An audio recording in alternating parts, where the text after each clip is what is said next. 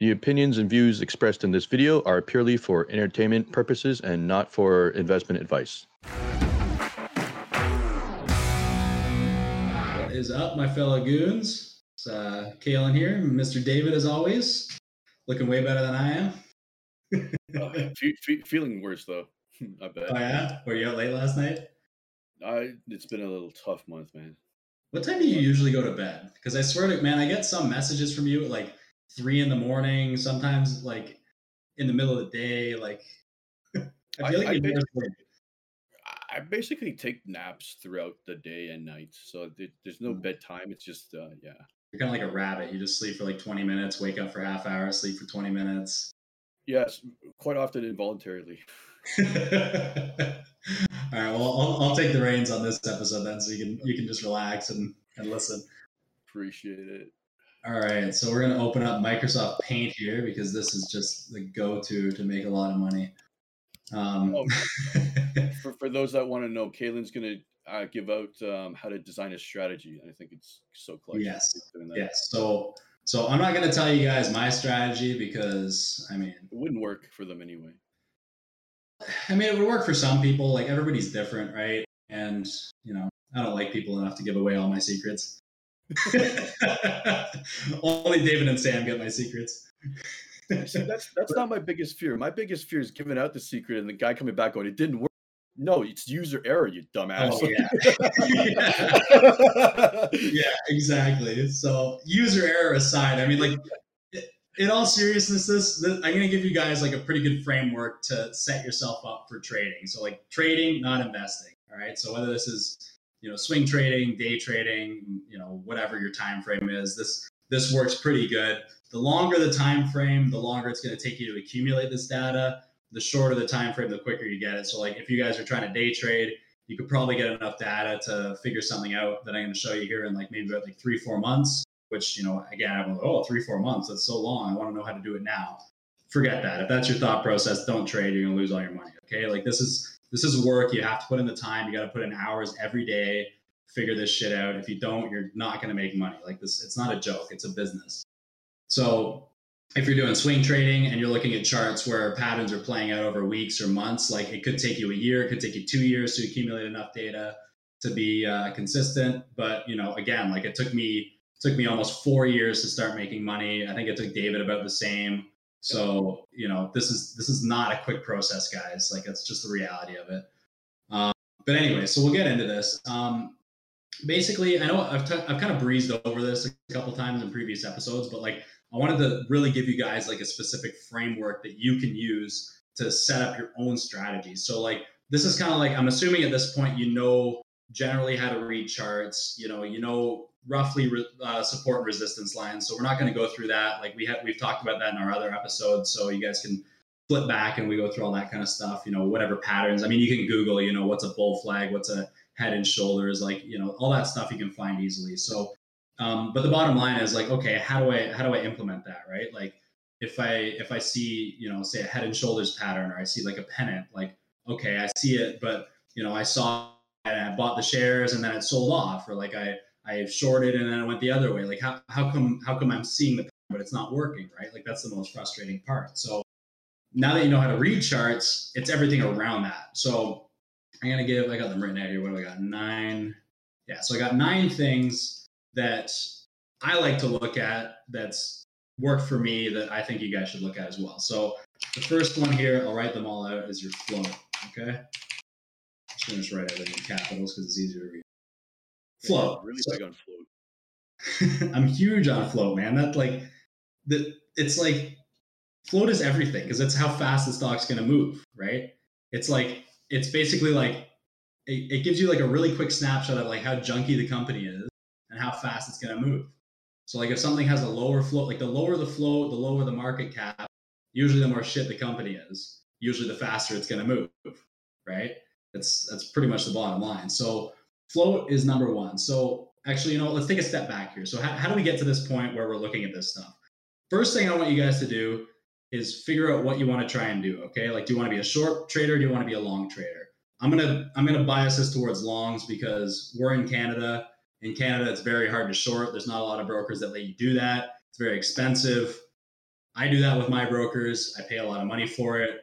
It sucks. So until you really know how to do it, it's probably not the best option. So I'm not a long bias trader, but you can use this to be a long bias trader. So first thing I want you guys to do is um, let's just talk in daily time frames because it's easier. So every day when the market closes, what I want you guys to do is see what stocks move the most. So you can go on, you know, finviz.com. I'll write that here, you know, finviz.com.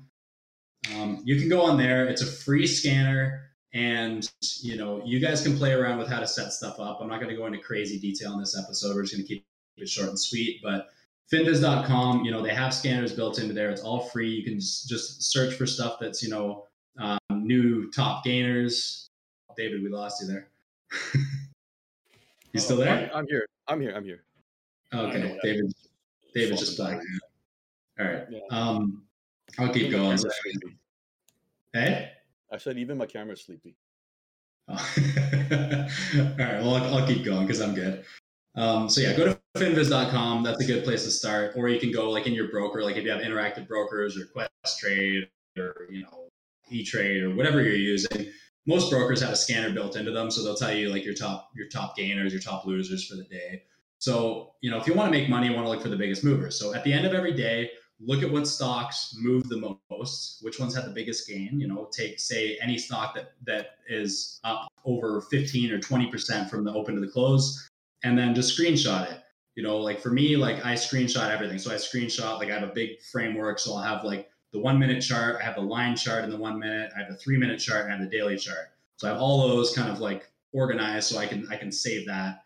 And that's what I look at because um, when you're trying to devise a system, you don't know right away what you're looking for. So like you might see something on the daily chart that you didn't pick up in the one minute chart that that affects how that trade works out, right? So like I just try and capture as much information as I can in each image so that that way when i go back like you know if i get three months down the road of trying to track a system and then all of a sudden i'm like oh i needed to know what this candle looked like on the three minute chart and then it's like fuck i don't have the three minute chart saved on any of these and now like i either got to go back and it takes forever or i got to start tracking all over again so just try and just try and capture like as much uh, information as you can when you're screenshotting these things so just do that every day, you know, for for two, three, four months, and just you know accumulate a few hundred charts, right? And like again, if you're looking at swing trading where these patterns take weeks or months to play out, it's just going to take you longer to accumulate all that data, which is fine. You know, you just have to be a little more patient.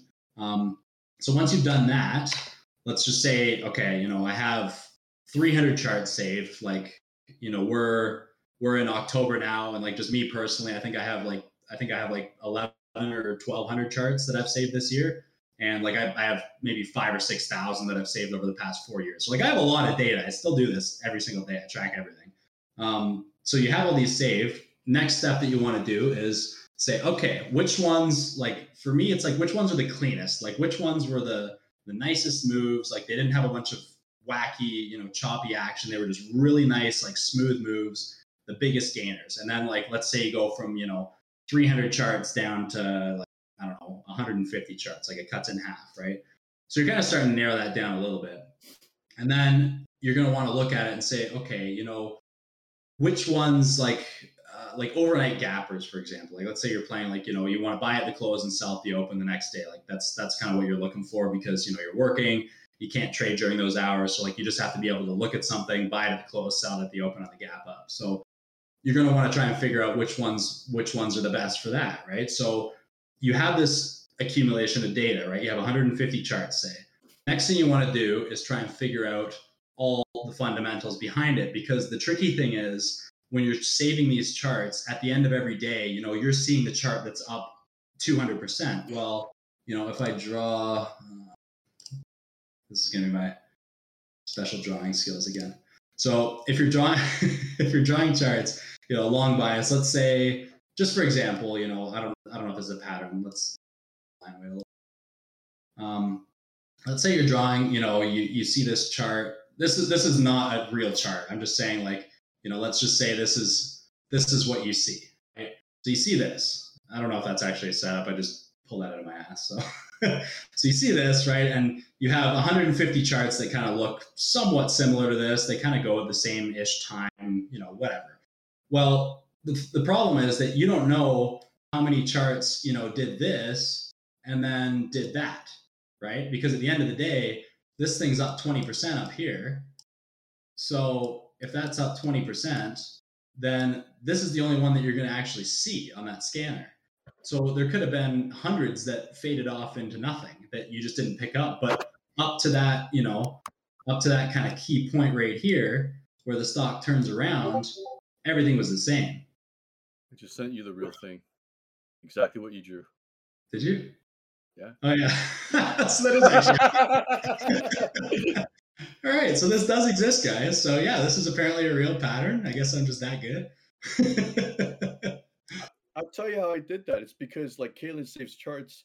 I draw like a madman on any chart on any any time frame. I just spend hours and hours and hours studying this stuff.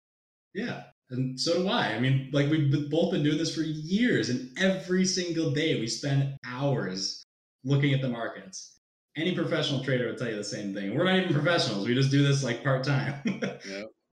Um, yeah. So so this is what's going to happen is you're going to have you know say 100 150 charts whatever it is of of something that looks kind of like this. And like they're all going to be different right? Like you're going to have all these charts that went up 20% you know maybe some kind of look like this right? Maybe some you know some kind of look like this right? Like they're all going to be kind of different. So what you're going to want to do is narrow it down to the point where you have charts that look pretty similar and you have the highest quantity of them because you want frequency right? Like you don't want to say oh this one moved 200% in a day but I only have two examples of it over the past three months, right? Like that's probably not like super viable because it doesn't happen that often. Like you want to have, ideally, you want to have like relative frequency of these things. So for argument's sake, you know, let's say this is the pattern that we're seeing um, fairly often. Like, you know, you're seeing it weekly kind of thing, for example. So the next thing you want to do is figure out, because again, we're trying to, we're trying to decipher how can we determine that it's not going to sell off? How can we determine that if we see this, it's going to do what we want it to do? Well, that's where the fundamentals come in. So this is why just reading technicals alone isn't going to get you guys where you want to be, and you're going to see all these, you know, bull pennants and flags and head and shoulders that don't work out, and it's going to drive you insane because you're going to say, "This is exactly, you know, you overlay the Google image, like this is what it's supposed to do. Why isn't it doing that?" It's like, okay, it's because of the fundamentals. So first thing I always look at is float, right? I know I've said this before, but it's really important. So the float, essentially, you can think of it, it dictates how fast the stock is going to move. So the website I use is filingspro.com. So that's that website is going to give you basically everything you need to know about a stock. It's going to show you really quick snapshot, float, market cap, short float, institutional ownership, uh, any filings, any offerings, any any of that kind of stuff is on there. It's really easy to find. So that's what I use for pretty much everything. So what you're going to want to do is look at the float on these things. So let's just say, you know, you find the best movers are, I don't know, between 20 to, I don't know, 100 million float, right? Like that's when you're seeing these stocks are having the biggest, smoothest, most powerful moves. And then the next thing you want to look at is the market cap. So the market cap basically is the value of the company. So it's essentially like there's so the float and outstanding shares, first of all, are different. Outstanding shares is a total amount of shares that the company has outstanding, but some of them are owned by insiders, some of them are privately owned. So that that's not the amount that's actually traded on the open market. The float is what's traded on the open market. So, you know, you could have a company that has 200 million outstanding shares, but the float is 20 million. It's going to trade like a 20 million float stock.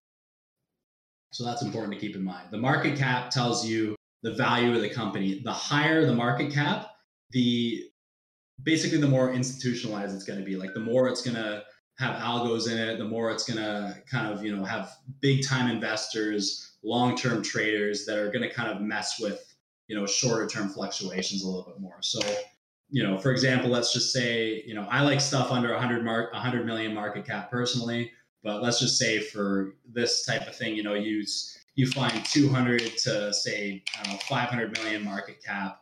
Um, those stocks seem to trade out really nice. So next thing you want to look at is the short float. So why is the short float important? Well, if you're again, we're looking at this as a long bias trader, you want to see a high short float because the higher the short float is, that is gives you a higher potential for shorts to get squeezed because sh- it's kind of a contrary to what you'd think. Like shorts are the natural buyers and longs are the natural sellers, right? So if you have a stock that's really long heavy, those are the ones that they can just waterfall down like crazy because there's nobody covering their positions, right? Like longs aren't going to buy on that type of panic. And same with, you know, stocks that are really short heavy, those are the ones that get squeezed and they're going to blow the lid off because no like who's buying when the stock's gone up 200% in a day parabolic? Nobody's going to be buying that thing long. That's all shorts covering. So shorts are the natural buyers when a stock gets pushed up. So if you're seeing you know on all these things like you're seeing you know like i don't know maybe every single one that you've pulled off is higher than 20% short float then you say okay like maybe 20 to 40% short float that's kind of the range that I'm seeing a lot of these really powerful moves from, like like AMC, GME, all that kind of stuff. The whole premise behind that was that they had a really high short float percentage because they knew that they were going to squeeze the shorts and it was going to force them to cover, which it did.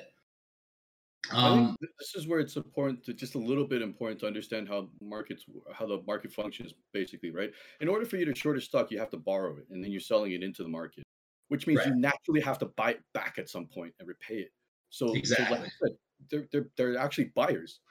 Yeah. Shorts are always the natural buyers, especially in the powerful moves. Like when you get those really big moves, there's not very many longs that are buying on those big spikes because most people that are going long, like when, when a stock gets to a certain point, like even even people that don't know what they're doing, they're thinking, okay, this is way too high to buy. Like let's say a stock goes from like you know two dollars pretty much straight up to like seven dollars, for example, in like 10 minutes, right? Like I've seen it happen. Let's just say that happens. And then it halts, right? Who's gonna buy that stock? Who's gonna buy it and go long at seven dollars? Nobody. But that thing might open and rip right to twenty dollars. Where's all that buying pressure coming from? It's coming from shorts that are covering because they're getting blown out of their positions. Their brokers are giving them margin calls. That's where the buying pressure comes from. So like for me as a short bias trader, I'm I'm so strict. Like if I see 10% short float, I'm kind of like, eh, I'll probably size down. If I see 20% short float, I don't even touch it. I don't care how good the setup is.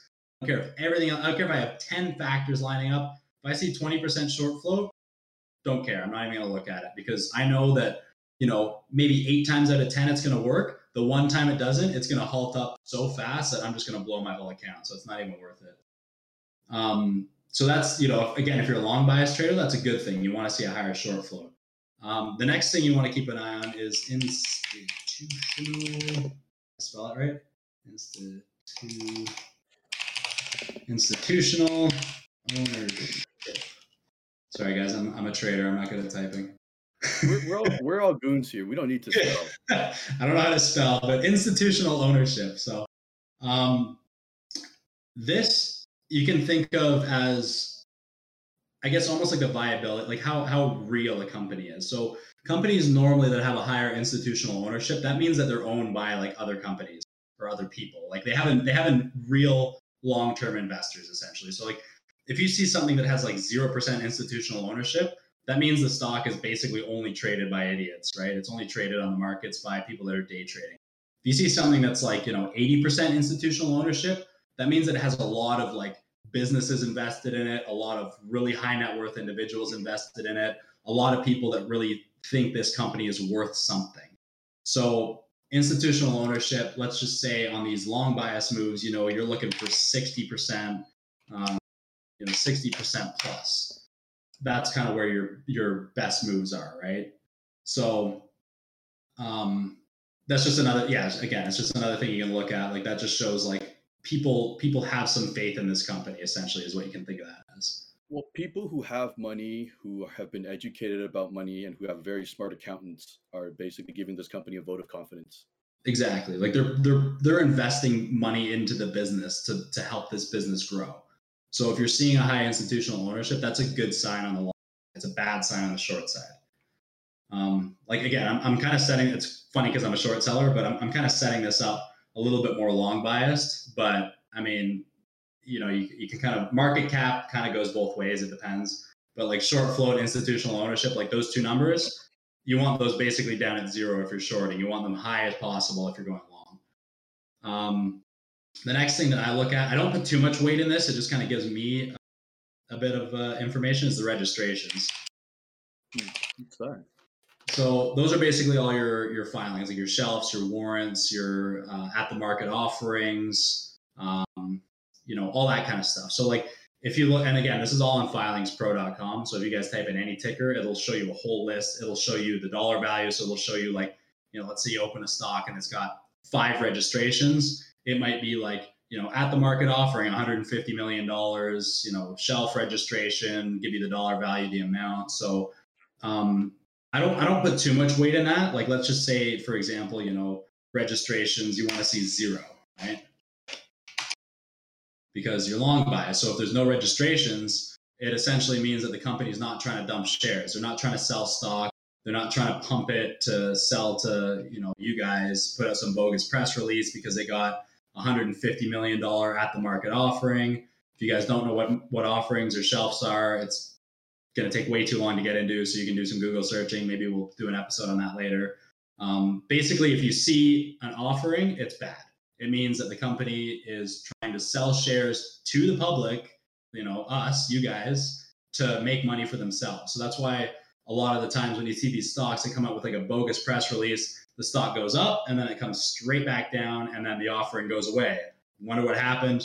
Company pumped the stock. They hit a $150 million sell button made all their money, and now they can coast along for another six months on that 150 million dollars until they have to do it again to stay from going bankrupt.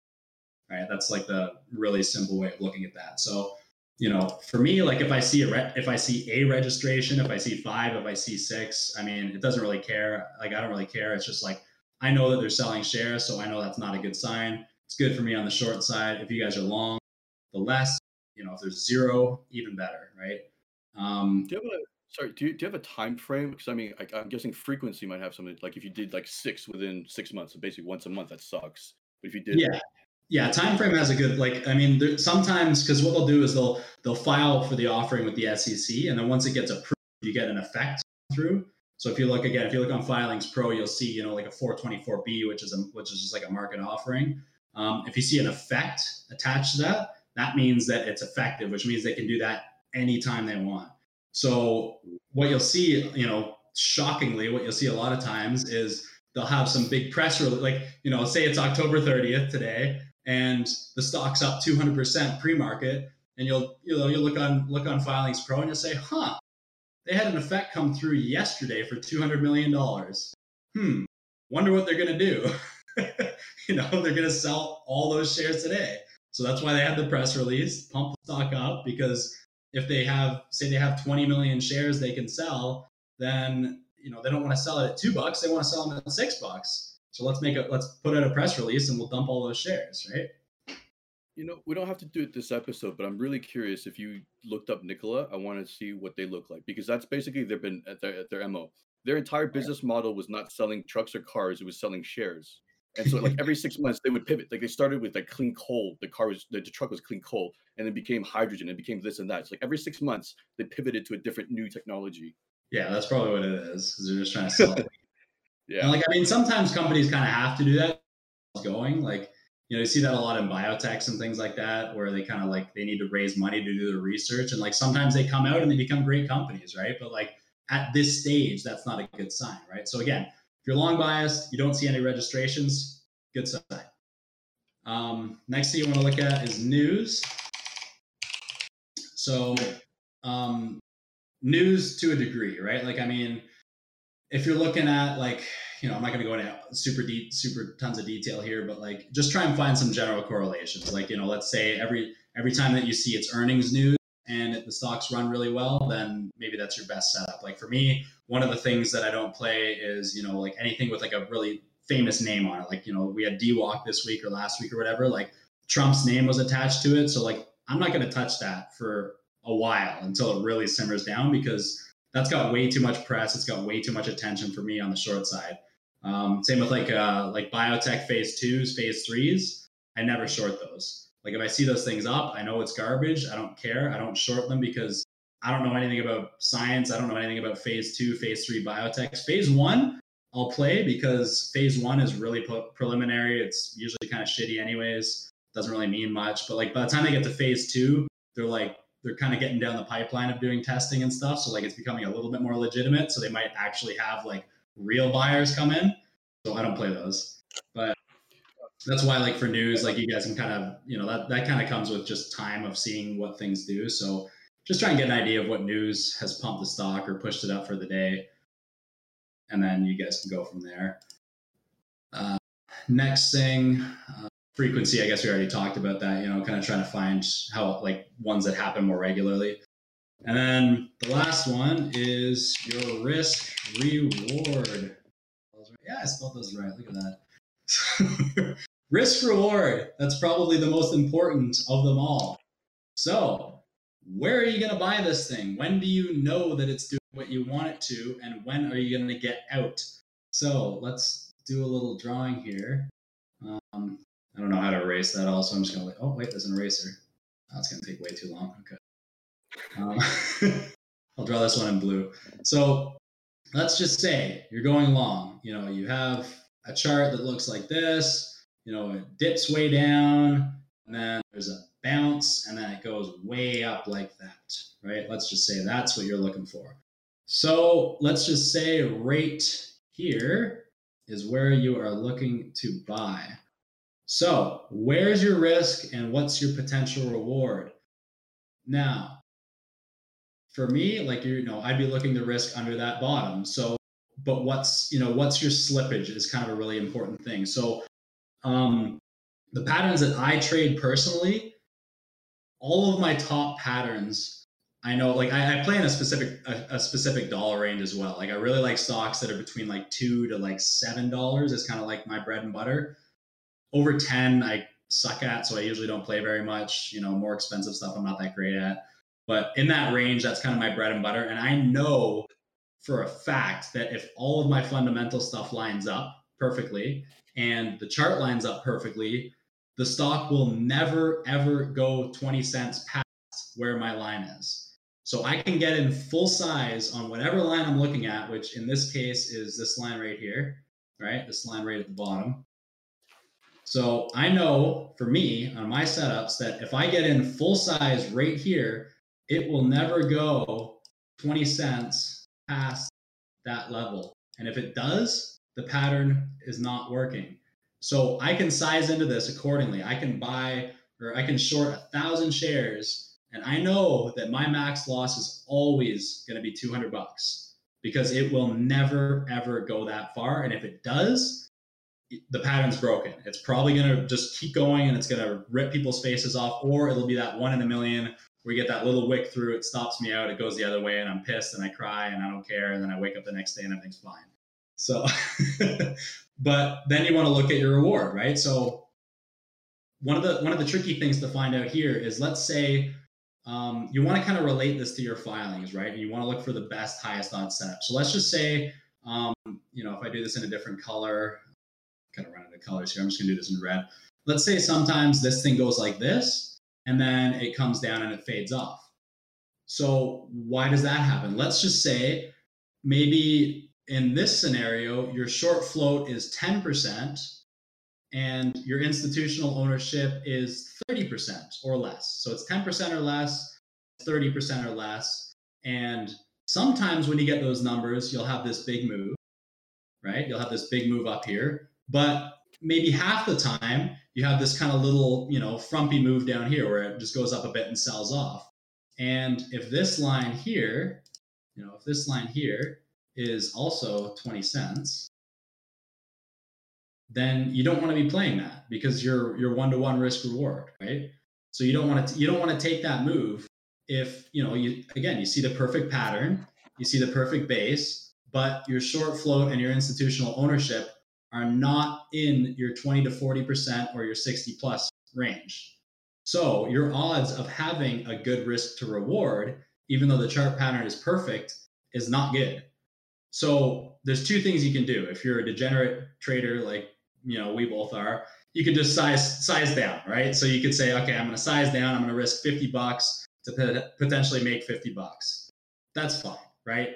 But if everything's lining up perfectly and you're in this 20 to 40 range, you're above 60%, that's when you can size in full size down here. I was just getting really ugly.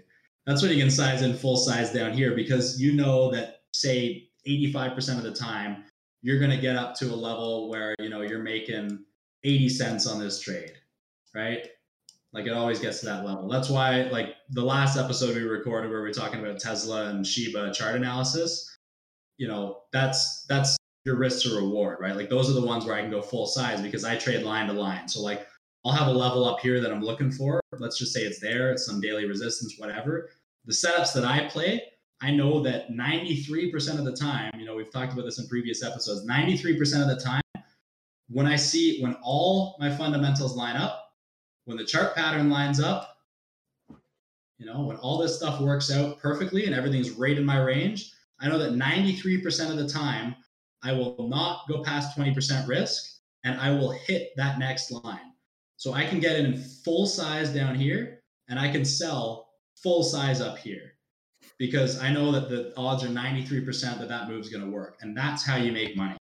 Because if you're trying to play these little moves, if you're trying to say, okay, well, everything's everything's good, but the market cap's pretty out of whack, like that's when you're going to drive yourself nuts because confidence is number one in trading. And this is something that I'm still working on right now. Um, confidence is the biggest thing because what's going to happen, and I know this from experience, David, I'm sure you know as well, let's just say the markets are a little bit slow. You know, it's not a great long market. Every time this stock comes down, you know, you're not really seeing anything that great. It's been three weeks and none of your fundamentals are really lining up perfectly. And you keep seeing like every day you've seen a chart that does, you know, it does this, it does the little, you know, it comes down here and then it flops and it comes down here and flops. So you're like, you're thinking, fuck, like I keep seeing this and it keeps going up 20% and selling off. Why don't I just start taking this 20% move? And then you'll start say, okay, I'll put, you know, 200 shares on here and you make 40 bucks. The next day, yeah, all right, put, you know, 300 shares and you make 30 bucks. And you say, okay, well, 400 shares and you make 40 bucks. And you do this for a month, right? You keep going and you're like, all right, well, I'll just keep doing this. Like fundamentals, they're not that great, but whatever. It just kind of keeps working. It keeps working. Well, all of a sudden, one day you're going to wake up and it's going to go down to here and it's going to go to your 20% line down there where your risk is. And you're going to say, ah, well, you know, whatever. Like, and at this point, you've been doing this so long on these, you know, B minus setups that now you're at 2,000 shares. So you're down 400 bucks. You're down here. And you're thinking, okay, I literally haven't lost in six weeks. Like, I'm going to be right. Let's just throw some more on here, pull my average up, throw in another thousand shares, comes up a little bit. You say, okay, perfect, I'm right. And then all of a sudden it goes wham, drops down. Now all of a sudden you've lost three grand. It's your last six weeks' profits. You know, you're losing your mind. You're pissed. Confidence is out the window. The next morning you're going to wake up. You're not even going to want to trade and that's that's what happens. It happened. It's happened to me a bunch of times. I still waver in and out of doing that. I'm sure David, you do as well. So that's why it's really important. You don't, you know, to to get everything to line up. So I mean, that's pretty much I think a good framework to set up your own systems is start with getting chart patterns. Save as many as you can that are the big movers because anything that moves a lot is going to make you a lot of money. You need volatility. You don't you don't want to be trying to trade stuff that's just chopping sideways, you know, any of that kind of stuff. It's not where the money is. You want to try and look for big moves, look for big shorts, whatever you're trying to trade. Get the best, cleanest charts, pull those aside. Below every, you know, I, I could, some of my spreadsheets are like miles long because I literally have like two charts side by side on my Excel and I have all the information written below. And I just have like chart, chart, chart, chart all the way down for like, you know, 2000 lines on Excel. but then I'll sit there, you know, I'll sit there on a Saturday night and relax and scroll through and be like, oh, okay, yeah, these are all good, good. And I'll just look at the numbers and then I'll look at one, like, you know, I'll look at one and I'll say, oh, I kind of flip back and say, oh, the market cap was kind of high on that one. And then I'll look at the chart and I'll be like, yeah, that was pretty ugly. Like it was really a choppy, messy, kind of scary looking trade. And then I'll just delete it because I'm like, I don't even want to look at those.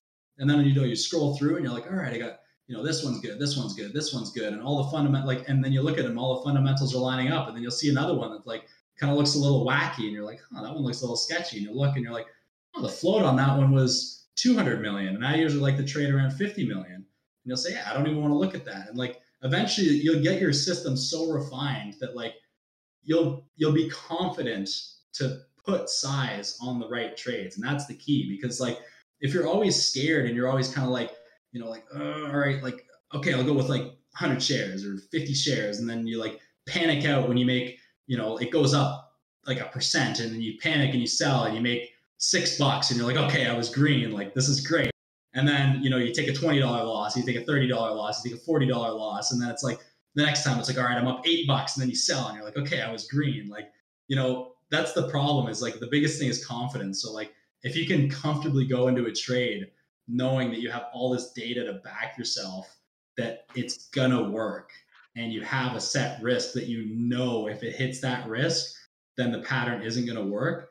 Like you're to be confident to go into the next trade with big size and that's how you're to make money. Like we were just talking about how you know we know guys that trade like 10 times a year because their setups are so specific that they only trade such such detailed stocks that anything else they don't even bother with so that's how you're going to make a mm-hmm. lot of money is eliminate all those stupid losers that's going to grow your confidence as a trader and you're going to make way more money way faster so just in the last seven months, I literally lived all of that.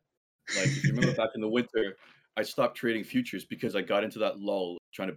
First, I was making the twenty percent moves, and it was the fifteen. Then I was playing the twelve. Then I was playing the ten. I was just getting, and and the more, the smaller the moves got, the more I got chewed up. Yeah. And it's because I kept winning, so that I had, I had that expectation of okay, I only won twice this week. I won three the last six weeks. I need to keep it going, which is the wrong way to think about it. Yeah. Exactly. That's that's what ends up happening, right? Is like and like I still do it. Like I was doing it like over the past couple weeks. I found myself falling into this exact same pattern that I'm teaching you guys not to do because it's hard. It's really hard to pay attention to. But like you, you just it's just like your range just gets smaller and smaller and smaller over this slow period of time. You don't even know what's happening. And then you're sizing up and you're getting bigger and bigger and bigger and bigger. And then all of a sudden it's like, you know, my average profit is maybe 10 cents on a stock, but like one day I'll wake up and I'll take like a, an 80 cent loss. And it's like, okay, well, I, that literally just blew the last 15 trades worth of profit. Right. So that's, that's this, that's probably the biggest thing right there is just knowing what, what to eliminate. The hardest thing is not to trade. The hardest thing is not to trade. It absolutely, and I and I've gone the other direction now too, where it's like I, I don't take trades that often anymore. Like if we just if we, if we just look at uh, Bitcoin, I think I took two trades in the last three months, but those two trades were monster. I bought the dip on that reversal, and it's exactly like you said. It's like because I've seen that pattern. I know most people don't know that pattern. They don't know what a fulcrum is, and I right. and I have the Glassnodes, so I have the fundamental information too. And I'm looking at this thing, and I'm just it's just it's all nothing but positive to me. Meanwhile, everybody's saying it's going to twenty thousand. It's going to twenty thousand. I'm like, no, just full fucking size. Buy the absolute bottom. That one move is fifty percent. Yeah, and exactly. Yeah, yeah. So no stress. Like, you know, you're trading less, so you're not stressing yourself out. You're not taking as many losses. Everyone you're super confident on. And like that's that's the way to do it. Like you're you can just relax and trade. Yeah. So that's the that that was my two trades. There was the bottom, and I didn't sell the absolute top. I don't know right where the top is, so I'm sizing no. out at looking. I'm looking. I'm looking left. I'm sizing out at the the indicators that I think are going to start selling off, and and I bought and a rebought. It went up. So I after I left Binance uh, futures, I took my money and I put it into a Canadian account uh, NDAX, and I put it in FTX. So that took both my funds. Each of those are up fifty to sixty percent off those two trades. yeah, and I'm like, and and I was killing myself in like February, like just twenty four seven on the fucking computer trying to percent. Yeah, exactly. And then you just like you, it just doesn't become fun after that, right? So it's like you're, you're sitting there like stressing out trying to play these tiny moves and it's taking up all your free time like stressing you out you're making like mediocre money whereas if you just ignored all that noise focused on the perfect setups that line up with everything all the fundamentals all the lines all the news whatever you need to see and then you just go all in on not all in but you go bigger on those ones then you that's where you make your big money. Like you know let's just let's say on these choppy ones you know let's say you're you know you're making 20 30 bucks for example. You're making 20 30 bucks on these like choppy little moves over and over and over and then you take like a $150 loss. Like it takes you a while to earn that back because now your confidence is shot too right? So you're probably going to size down. And then you keep working in this chop, working in this chop, but then one day everything lines up perfectly. Well, if you went big size on that, maybe let's say you make twenty five hundred dollars. Why don't you just play the twenty five hundred and ignore everything else? You know, like it, it's it sounds easy, but it's really hard to do because like it's like we were saying, you spend all this time studying and you show up at the market and then it's just like, oh, nothing's moving today, nothing's moving this week. Like I'm bored, I want to do something. I've put in all this time and effort to study. The market will give you what it gives you. We can just sit there and just sit on our hands and just say, okay, like when are you gonna give me something? Like just you know, it's like it's like sitting at like a I don't know, it's like sitting at like a bus stop or something. Like you just sit there and you wait. Like like when's the next bus coming? Like oh there, there's a car. Like oh, am I just gonna jump in front of the car? Like no, it's not a bus. Wait for the bus. Once the bus shows up, you get on the bus and then you go. Right? You don't worry about anything else that's going by in between. Yeah.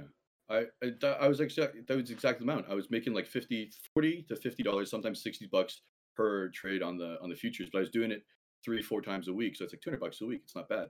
Yeah. But then this one fucking trade comes along, three grand right there. I'm in the hole. Yeah. Now now I have to decide, am I gonna take that loss or like you know Yeah. So it's like not only did that wipe out like a month's worth of those, those trades yeah. more, but it, it also like it wiped out all that time. So like let's say you know you're spending three four hours a day on these little trades making you know to make 200 bucks a week then you have that $3000 loss it's like jesus i just literally lost 200 hours worth of work in like five minutes right and it drives you nuts that's exactly it. I wasn't even thinking about the money. I was just so like drained because of, of, how hard it was to grind up. Yeah, totally. it's just it's never about the money, man. Like what, if I lose twenty dollars or I lose five hundred dollars, I feel the same. I feel like shit. I feel like I'm like worthless. I feel like I lost. I just want to like sit in the corner and eat popcorn and watch movies and go to sleep. you know, you know what it's like? It's like you're climbing up this fucking hill and you get up there, your ass back down. You're like, yeah. yeah, it's like you get to the top rung of the ladder and then it just snaps off and you fall down and break your neck. That's exactly. Yeah, exactly. Fuck, man. It's all, all right. psychology. Yeah. All right, let's wrap it up there. I think that pretty much up. Yeah, I, I, I'm, I'm gonna, I'm gonna recommend all the goons study their own behavior because, like, if it's catching us, it's definitely gonna catch them. So just watch it. Yeah, that's why every day, you know, David and I were doing the same thing. We're always keeping up with the markets because it ca- it helps you catch yourself. Like when you realize that things are slipping, because like what I'll do is like, you know, I'll just wrap this up quick. But like what I'll do is I'll scroll back like a month or two on all the charts that I've saved, and I'll say, man, every day there was like A plus setups over and over and over and over, and then I'll come up to now, for example, and be like, okay, I'm only I'm only seeing like one every week or one every two weeks. So like that tells me that it's a slow market. And it tells me that I, I i'm not like my, my patterns aren't not working. It's just a slow market right? And then once they start speeding up again so that that teaches me like okay i'm not slipping i'm not losing my edge or anything it's just like what i'm what i'm used to playing just isn't as frequent anymore so i just need to step back you know not trade garbage and wait and just wait and wait and if i don't trade for a few weeks, then so be it. I don't trade for a few weeks because I know once that setup comes back around, once the markets heat up again, I'm going to be, you know, I'm going to be making money every every time again. So. Yeah, I would say the biggest benefit's been you, uh, or at least having a group talk to about this, so I can get kind of gauge where I'm at and gauge where everybody else is at, and so you can compare, mm-hmm. like, oh shit, I'm being a little too active, or or maybe I'm inactive, or the market. You know what I mean? Like, you know how how often in my message you all the time is like, how's the market doing? Like, you know, how's yeah. the how's the small caps, right? yeah, I know. Yeah, exactly. Let's just it's it's good to just have like you know if you guys have friends that are into this kind of stuff, like you know start a chat room, like just kind of talk to each other, like like people people don't understand this stuff. Like you know your wives aren't going to get it, your friends aren't going to get it. Like it's it's a really weird niche thing, and like you know describing the you know the feeling of winning, the feeling of losing, like studying, like all this kind of stuff. Like like people don't understand. Like they don't understand the feeling, they don't understand the passion. So like if you can find other people that you can just like it's like you know like david and i like we're totally different trading styles like same with brendan like we all have completely different styles but like just being able to talk to each other about stuff and like you know if we take a loss or like if we're having a hard time like just being able to speak to someone who's who understands is really beneficial and it helps it, it really has helped my trading a lot huge huge i gotta say like as much as I, I as much as i learned in the last three years i probably last six Brandon, Sam and we're just all talking together. I think I grew quite the most in that short Yeah. period of time. Yeah, hundred percent. I'm right with you there on that. So, all right, we'll wrap it up there, guys. Thanks for tuning in. We will see you next week. See you on the backside. yes.